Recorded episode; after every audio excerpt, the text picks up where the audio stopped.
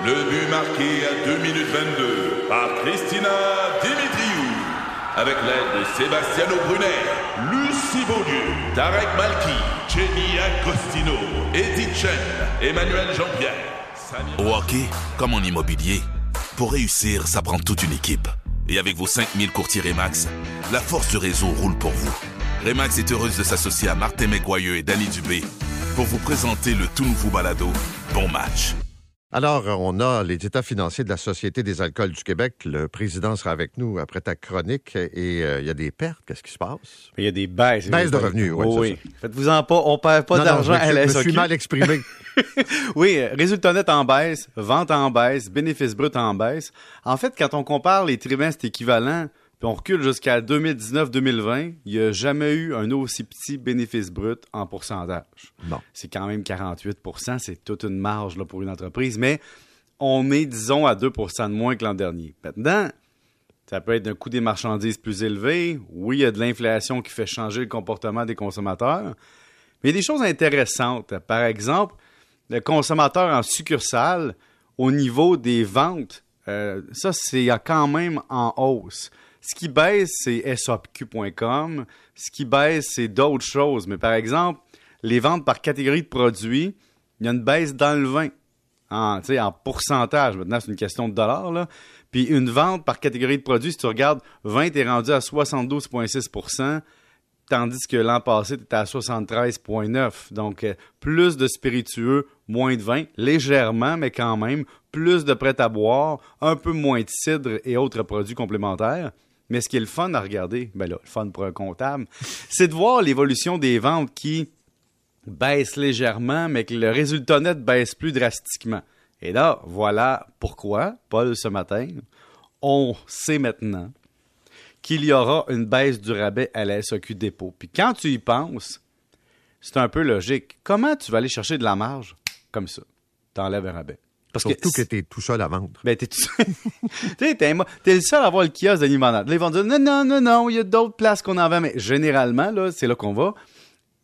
T'es le seul à avoir le, pro- le point de vente. Tu te dis, si je baisse mon rabais à SAQ dépôt, je vais peut-être vendre un petit peu plus en succursale. Donc, le 5% que tu vas enlever, ça va enlever un peu de cannibalisation. Et, mais ce qui est très, très intéressant quand tu regardes dans les ventes de volume et tout ça, c'est que tu t'en vas, tu remarques que les épiceries ont payé le prix pas mal. C'est-à-dire que c'est moins. a fait- on a fait moins d'argent avec les épiceries. Et donc, peut-être que c'est une façon de rediriger les gens vers le vin d'épicerie en donnant moins de rabais à la SAQ dépôt. Ah oui, on nous dit là, on va baisser quelques bouteilles à la SAQ régulière pour compenser le fait qu'on baisse le rabais. Mais est-ce que c'est suffisant? Est-ce que c'est proportionnel? Est-ce que c'est les mêmes bouteilles que je vais acheter? Non. Avant, je pouvais plus choisir. Là, on va m'orienter vers des bouteilles moins chères, quelques-unes. Mais c'est là. C'est- juste un déplacement de marge. Puis là, comme on enlevait un, un rabais, fallait donner quelque chose. Donc, on a donné quelque chose, mais c'est pas ce qu'on veut. C'est pas du donnant-donnant. La SAQ dépôt, c'était un rabais automatique sur ce que tu achètes. Maintenant, on dit les prix sur certains produits vont être baissés. Je pense qu'il y a des gens qui seront pas contents. Je les comprends. Mais tu dois être content, Paul. Il y a, une affaire qui est rendue à SAQ. On dit ouvertement Hey, notre job, c'est pas de faire de la prévention. C'est de vendre à du monde qui ont le droit d'acheter de l'alcool. Après ça, on fera plus semblant qu'on fait pas la promotion de la vente d'alcool. Écoute, on- tu sais qu'on peut avoir un certain niveau d'humour un peu, un peu noir, si on veut. Oui. Et je dis à l'équipe tantôt, faut aider la Société des alcools du Québec à retrouver ses chiffres d'antan. Et Mhm. on pensait à lancer le programme ou l'idée de Je contribue. Ah, ben oui. Hein? Ça serait bon? Après, inspire, je contribue. Oui. Tu sais, t'arrives à la caisse à SAQ. Voulez-vous faire un don à SAQ? Bon, il y a SNC Lavalin Oui. qui change de nom. Oui, on a insisté euh, hier sur les raisons qui font qu'on change de nom. Aujourd'hui, parlons du nom.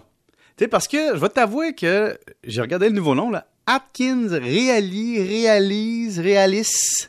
C'est pas clair déjà quand tu le lis. OK? Donc, les gens ne savent pas nécessairement comment on le prononce. Et euh, il y a des erreurs à ne pas faire en changement de nom. Là, c'est sûr que Paul, il y a une grosse entreprise de marketing qui les aidés avec des études et des analyses pour trouver le nom. Donc, ils sont plus compétents que toi et moi. Mais disons que c'est une bonne idée de que quand ton nom t'aide à avoir une croissance future, comme quand on a fait euh, Gaz Métro à Énergir. Mais là, quand ton nom il est dur à lire, puis que c'est un mélange de deux langues, ça c'est une erreur selon moi. Après ça, il y a- le nom est un peu trompeur. Atkins Realis, Realis, ça ressemble à quoi? Une pharmaceutique, un institut de recherche? Et si tu tapes Realis avec un S sur Google, là, tu vas avoir des liens avec des cryptos, de la construction, de l'investisseur immobilier. Tu vas avoir euh, d'autres analyses qui n'ont pas de lien. Donc, tu vas avoir peut-être des associations dans le cerveau des gens qui ne seront pas directes. Après ça, est-ce qu'on a besoin d'un double nom? Tu sais, c'est comme SNC Lavalin. Tout le monde disait SNC. Là, ça va être chez Atkins, chose. Atkins, on ne sait pas. Euh, c'est pas concurrent, c'est pas similaire à un concurrent. Ça, c'est correct. Mais est-ce que les gens vont continuer à dire SNC? Je pense que oui. Je pense qu'on va être attaché à ce nom-là. Comme ma mère qui dit, pour faire un lien avec mon début de chronique, ma mère dit encore Commission des liqueurs, Paul. Tu sais, quand tu es attaché à un nom dans ta tête, ça reste. Mm-hmm. Maintenant, je pense qu'il y a une autre, un autre aspect important. Oui, on a voulu mettre en, relief une succursale, euh, pas une succursale, une filiale. Mais est-ce que cette filiale-là, maintenant, va prendre dans la tête des employés une prépondérance qui va déranger les autres? Tu sais, quand il y a eu le regroupement, euh, je pense que c'est SSQ puis la capitale, en Beneva, on a créé un nouveau nom justement pour pas qu'il y ait de chicane interne, c'est qui les anciens d'un tel, de l'autre côté. Est-ce que maintenant qu'on prend une partie du nom d'une filiale, ça va taquiner un peu certains employés? Je sais pas. Merci, monsieur. Bon salut. Bonne journée. 7h25. Curieux ou fan fini de hockey?